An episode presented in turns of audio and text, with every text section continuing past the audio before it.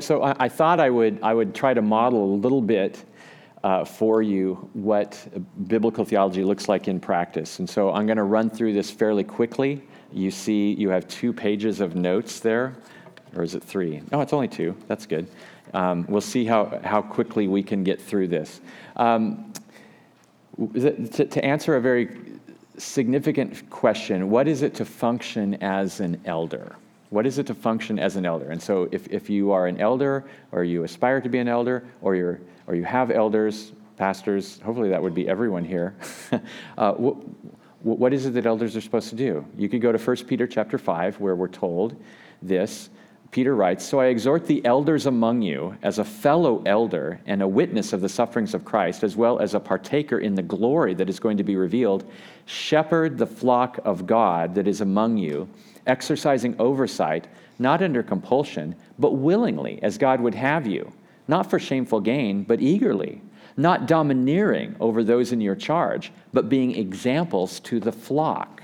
So, note, shepherd the people of God, do it in this way, so you're an example to the flock. And when the chief shepherd appears, the over shepherd, the great shepherd, the good shepherd appears, you will receive the unfading crown of glory. So, here then, being an, an elder is tied to shepherding. The word pastor in the New Testament is really the word shepherd. It's really the word shepherd. Um, and, and, and so you don't actually run into the, to the noun pastor that often. Ephesians 4 is one example. For the most part, whenever you see the noun, it's a shepherd, a keeper of animals, or it's a, it's a metaphor for taking care of people. And how, what do you do? You shepherd. Pastor's pastor, shepherd, shepherd. Those are the exact same words, noun and verb. So, pastor's shepherd elders shepherd. And you do it as Jesus did. You notice in that, that passage I just read that the idea of shepherding is tied to Jesus, who is the great shepherd, the over shepherd, the chief shepherd. But uh, so, so, so that tells us some things. But okay, so shepherding is very important to the task of a pastor, the, the task of an elder. Elders shepherd, elders eld, I guess, if you want to, want to turn it into a verb. But, but what is that? It has a lot to do with shepherding. Fortunately, the Bible has, has a lot to say about shepherding. And so let's do a biblical theology of shepherding. We start in Genesis 1. We don't see the word shepherd there, but we see humans on, on the scene for the first time. Adam and Eve are created in the image of God. They are literally images of God images of God, little representatives of Him to take care of His stuff. To take care of His stuff. And they've been given this mandate that comes. Now, of course, Genesis 3 happens. We've already talked about that. Expect trouble along the way. And so there's going to be a lot of trouble with shepherding people. matter of fact, the need for shepherds is going to arise precisely because of Genesis 3 people are going to need others to take care and to help them. It also tells us that uh, people are going to rebel against the shepherds. And it tells us, too, probably, that shepherds aren't always going to shepherd the w- way they're supposed to. All of that because of Genesis 3. Um, we, we run into the word shepherd for the first time in Genesis 4, where we're introduced to Abel, the unfortunate brother of Cain, the victim of Cain. But we're told this in chapter 4, verse 2. And again, she, Okay, the first time she gives birth to a son, it's Cain. Again, she, Eve, bore his brother Abel. Now, Abel was a, and in the ESV it says, a keeper of sheep, but it literally says a shepherd of sheep. But that, I guess the translators didn't want to put it that way. So, shepherd first appears in Genesis chapter 4. No mention of a shepherd after that for the first point, or for, for the most part. Um, it, is, it is interesting, though. The very first shepherd we run into is Abel. He offers a pleasing sacrifice, which is, I don't know if that's significant or not, and he was killed, which probably is a bummer if you're trying to put together. Now, how is it I'm supposed to be an elder? Um, the, first, the first shepherd was murdered. Um, he won't be the last, though. Um, we, we move through Noah, no mention of, of shepherds at this point in time, although he did take care of a lot of animals. We note that. But the word isn't used at all. So we, we just drive by the, the rest area or the, the site that is the Noahic covenant, and we get to Abraham, and we'll pause there. All the patriarchs are shepherds, all of them, significantly so it surely tells us something that the most important people in the story of redemptive history are shepherds. And we learn a little bit about what shepherding is from them. They're taking care of animals, they're making sure they're alive. That's about all we learn, but it's very important. Genesis 48, though, we get to the first metaphorical mention of a shepherd. And this is with Jacob when he is standing before uh, or no, it, well, it is with Jacob. Um, and, and he is talking to his, his sons, uh, in particular Joseph. And in Genesis 48, we get this blessing from Joseph. Joseph bless, or I'm sorry, a blessing from Jacob. I'll slow down so I can talk right. We get this blessing from Jacob. Jacob is dying and he wants to impart a blessing to Joseph. And so he says, The God before whom my fathers, Abraham and Isaac, walked, the God who has been my shepherd all my life long to this day, the angel who has redeemed me from all evil, bless the boys. And in them let my name be carried on in the name of my fathers Abraham and Isaac, and let them grow into a multitude in the midst of the earth. Here is the first metaphorical use of the term shepherd, and it's what God does when he takes care of people. God was Jacob's shepherd, and he had been his whole life. And this is interesting because when, when Jacob was talking to Pharaoh, how did Jacob characterize his life? It has been long and full of trouble. It has been hard. It's been a hard life. And yet, when he's on his deathbed, he's talking to Joseph and he says, that God has been my shepherd all my life long to this very day.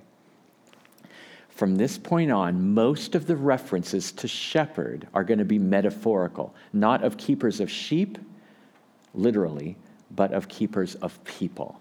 Now, not all of them, but, but many of them.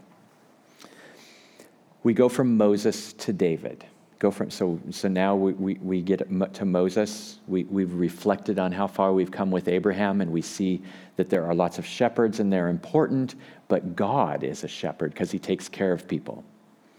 We move from moses along to david. As we move along the story we find with moses that he himself was a shepherd a literal shepherd. He spent years in the wilderness more years in the wilderness taking care of sheep than years in pharaoh's court learning how to be a, a political leader. Moses is God's hand picked savior, if you will, right? Hand picked, where he learned most of his lessons taking care of sheep than in Pharaoh's court. I think that's significant. He learned, it's a, and so Moses, if you will, we say it this way Moses is a shepherd, spent years in the wilderness, feeding, caring, leading, and protecting stubborn and stupid creatures. He also took care of some sheep uh, along the way as well. In Numbers 27, though, Moses has this to say uh, he, he looks on and he sees sheep without a shepherd. He sees sheep without a shepherd. And, and, and that uh, God does. And that uh, God says, I, I, there have got to be leaders for your people because I see your people and they're like sheep without a shepherd. And that moves, that moves the great shepherd God to compassion. It tells us that seeing sheep without a shepherd is a bad thing. Shepherded sheep are a good thing. And so when God looks down and he sees people who are leaderless, that is not a good place to be. It's also not a good place to have bad shepherds, but the ideal is sheep with a good shepherd. The ideal for God's people, faithful people living under godly leadership, sheep with a shepherd. We move along from David, and we're introduced to, is it any, it's, it's any wonder? David himself is a little shepherd boy, right? Kings are installed over Israel, and these are given the explicit task of shepherding God's people. And the greatest king in Israel's history was the shepherd king himself, David. And as we move along in history, we find that shepherds as we think about what shepherds do, they care, they provide, they protect, and they lead. If you were to think about what, what do shepherds, as you read through the Old Testament, you figure out what, what is it shepherds are doing? They care for, they or nurture, they provide, they feed, they protect, and they guide or they lead. Over and over again. And then David introduces God as the good shepherd. His, his 23rd psalm celebrates the caring, the providing, the protecting, the, the guiding God who shepherds his people. And, and, and, as you read through Psalm 23 and its beautiful metaphorical language, there are some truths about what God does that if we distilled them, it would be God provides for his sheep, God protects his sheep, God guides his sheep, and God cares for his sheep. Now, so, I, I, so, so I, I, just distilled the great theology of Psalm 23 in like four sentences that are kind of boring to read. But, but Psalm 23 is beautiful. But, but, but those are the affirmations we find in Psalm 23 about what God does as the good shepherd. We also know as we've moved along this story and we're moving along the contours that the, David is the great shepherd king.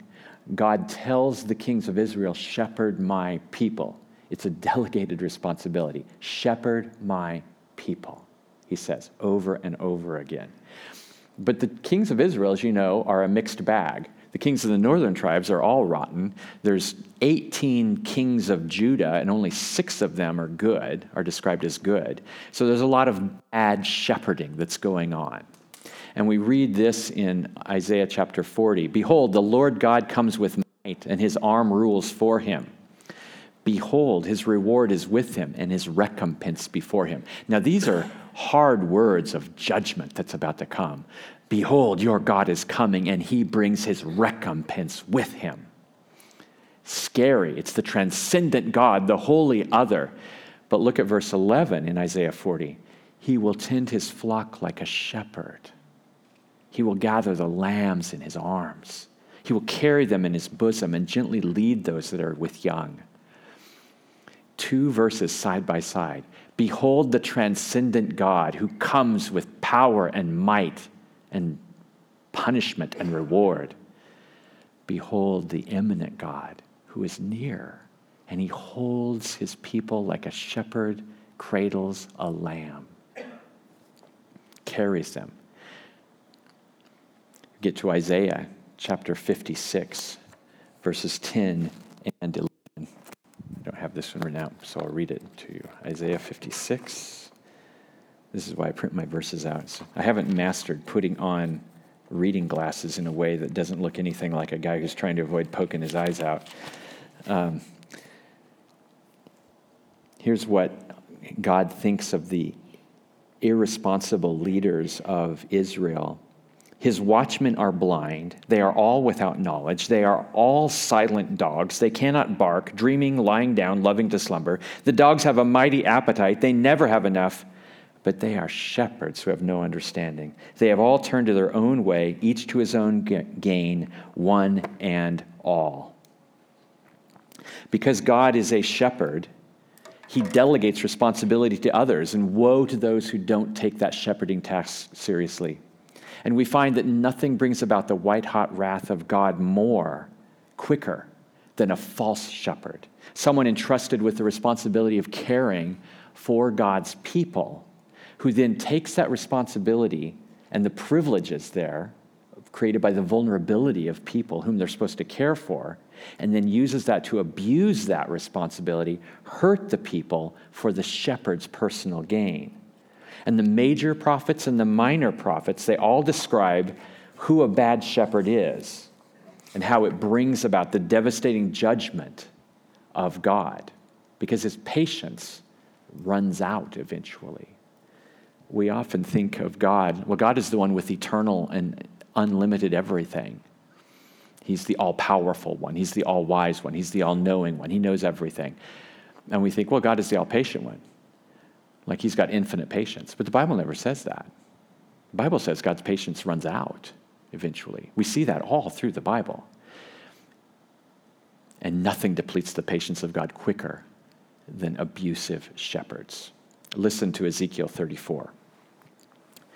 The word of the Lord came to me Son of man, prophesy against the shepherds of Israel. Prophesy and say to them, even to the shepherds, Thus says the Lord God. Ah, shepherds of Israel who have been feeding yourselves. Should not shepherds feed the sheep? You eat the fat, you clothe yourselves with the wool, you slaughter the fat ones, but you do not feed them. The weak you have not strengthened, the sick you have not healed, the injured you have not bound up, the strayed you have not brought back, the lost you have not sought, and with force and harshness you have ruled them. What are shepherds supposed to do? They're supposed to f- provide for, lead, care for, guide. But they're doing none of those things, and they're doing all the opposite things. Doing all the opposite things. So they were scattered, God's sheep, because there was no shepherd. We already know God hates that, sheep without a shepherd, scattered. And they became food for all the wild beasts. My sheep were scattered, God says. He takes this very personally. They wandered over all the mountains and on every high hill. My sheep were scattered over all the face of the earth, with none to search or seek for them. Therefore, you shepherds, hear the word of the Lord. As I live, declares the Lord God, surely because my sheep have become a prey, and my sheep have become food for all the wild beasts, since there was no shepherd, and because my shepherds have not searched for my sheep, but the shepherds have fed themselves and have not fed my sheep. Therefore, you shepherds hear the word of the Lord. Thus says the Lord God Behold, I am against the shepherds, and I will require my sheep at their hand and put a stop to their feeding the sheep. No longer shall the shepherds feed themselves. I will rescue my sheep from their mouths that they may not be food for them. If we were to distill a few things, or we'd hear one, to, to, to have no shepherd or, or to have a bad shepherd, that, that's a curse. It's like evidence of judgment. A bad shepherd, we're told, ignores the Lord. A bad shepherd is not watchful, and shepherds are not to shepherd for personal gain. You, you, we, we know this, right? That, that leadership and just like counseling, it works best when there's some vulnerability. And, and the people of God are all vulnerable for good. It's supposed to be for good. We're, we're, we we need to live vulnerable lives with each other so others can speak truth into, their lives, into our lives. And, and, and we can be encouraged and edified and even challenged or rebuked. All of that's necessary.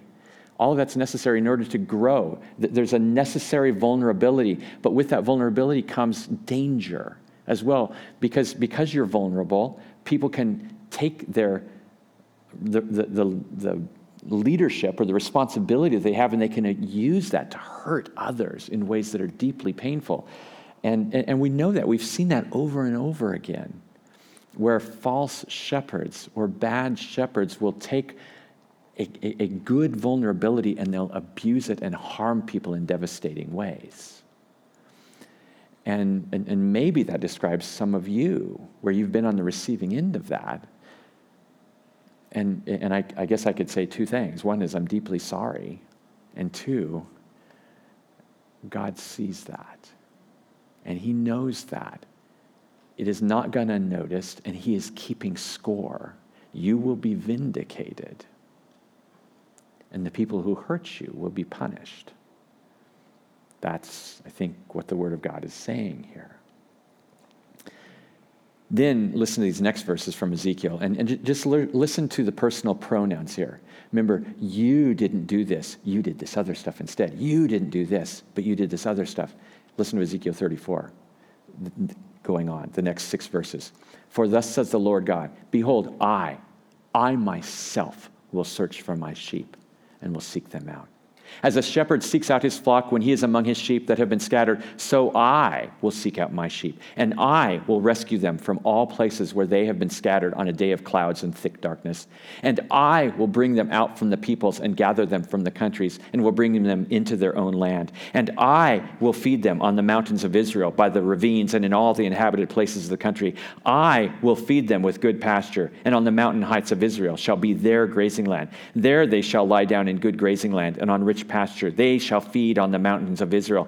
I myself will be the shepherd of my sheep, and I myself will make them lie down, declares the Lord God. I will seek the last, and I will bring back the strayed, and I will bind up the injured, and I will strengthen the weak, and the fat and the strong I will destroy.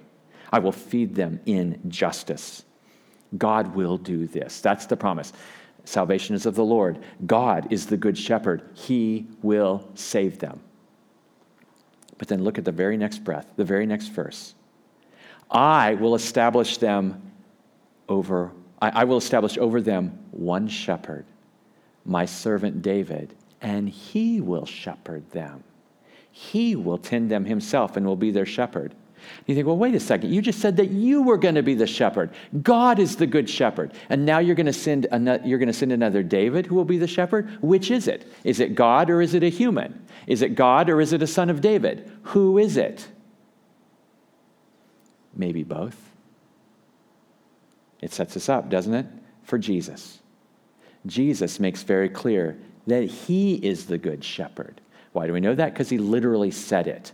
I am the good shepherd. And that comes with all of the freight and all of the power of Ezekiel 34, where God, the good shepherd himself, says, I will do this, I will do this, I will do this, I will do this. And then Jesus shows up in the scene and he says, I am the good shepherd. He is simultaneously God in the flesh, Emmanuel, God with us, God making good on his promise, I will shepherd my people, when Jesus says, I am the good shepherd. And then Jesus is the son of David, the one that God appointed to rule over his people and shepherd them. Jesus is very human, too.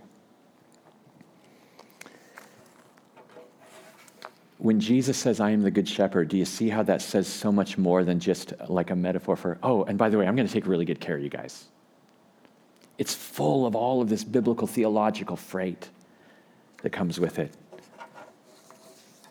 Matthew 9:36. It's no surprise then Jesus looks over the crowds and he went verse 36 when he saw the crowds he felt compassion on them because they were distressed and dejected like sheep without a shepherd. Well, of course he did because he's God. and that's how God responds to people without a shepherd. Jesus likened his role of judge to that of a shepherd in Matthew 25. All the nations will be gathered before him, Jesus tells the story, and he will separate them one from another, just as a shepherd separates the sheep from the goats. Jesus is the good shepherd who's going to judge as well. At the end, when Jesus was predicting his death and the responses of his disciples, he quoted Old Testament prophecy that orients around a shepherd. In Mark 14 27, 27 reads this way Then Jesus said to them, All of you will fall away, because it is written, I will strike the shepherd, and the sheep will be scattered. Even as he approached the cross, Jesus was thinking himself as the good shepherd who fulfilled prophecy.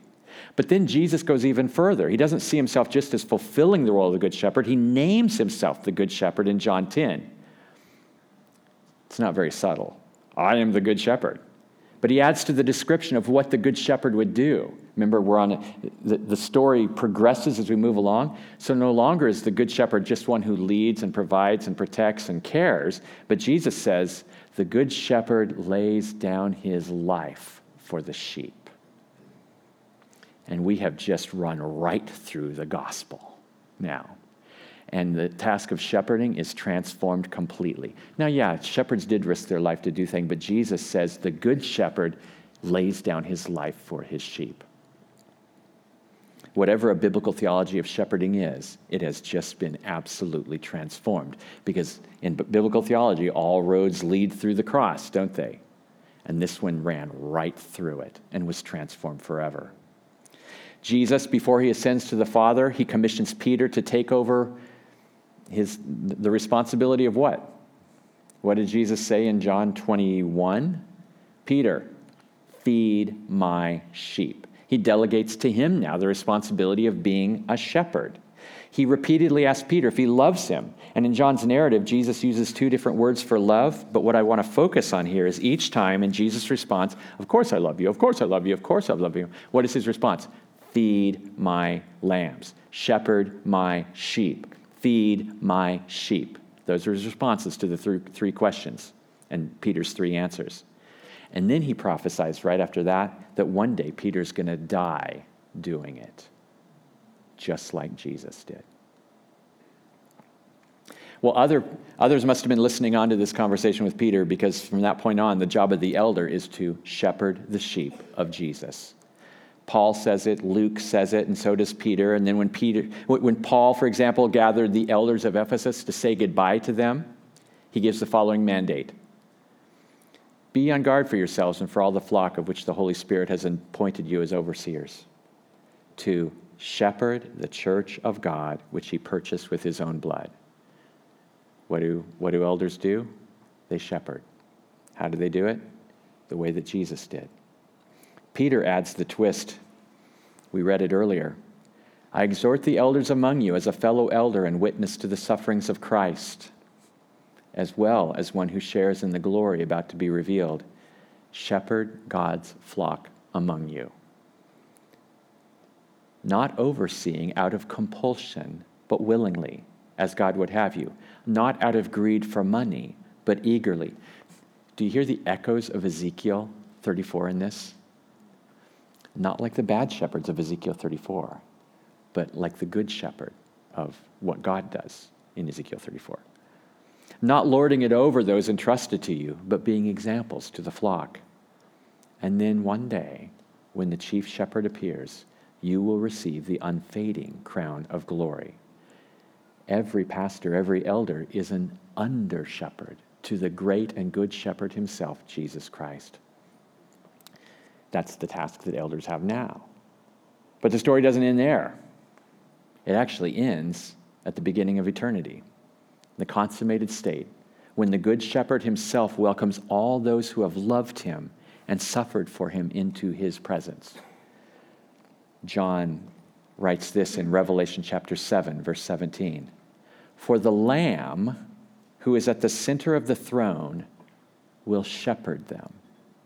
He, the great Lamb of God, who is also the Lion of Judah, who is Jesus Christ, he will guide them to springs of the waters of life, and God will wipe away every tear from their eyes. Jesus is the great shepherd, the head of the church, the sovereign God. And the head of the church does care how his church is led, and he gives to the church elders and deacons as a gift.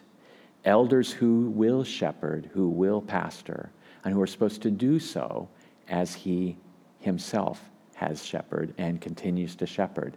And your, uh, it's, it's metaphorical perhaps, but your destiny, your hope, that which you should be clinging to is that one day you will see face to face the good shepherd himself. And then, and only then, will there be relief from all that has troubled there will be vindication from all that has assailed, and there will be joy, finally and forever, because we'll see the shepherd. Anyway, okay, so that's, that's a little bit of how I would put together a biblical theology. Just start at the beginning, move to the end, see how it develops as you work along. It's going to run and intersect with the gospel. And if it's, if, if it's a significant biblical theological theme, it's going to it's going to be intersected significantly and transformed. But, but you don't stop there, you move on to the end. Um, through this church age and then on to the eternal state forever. Okay,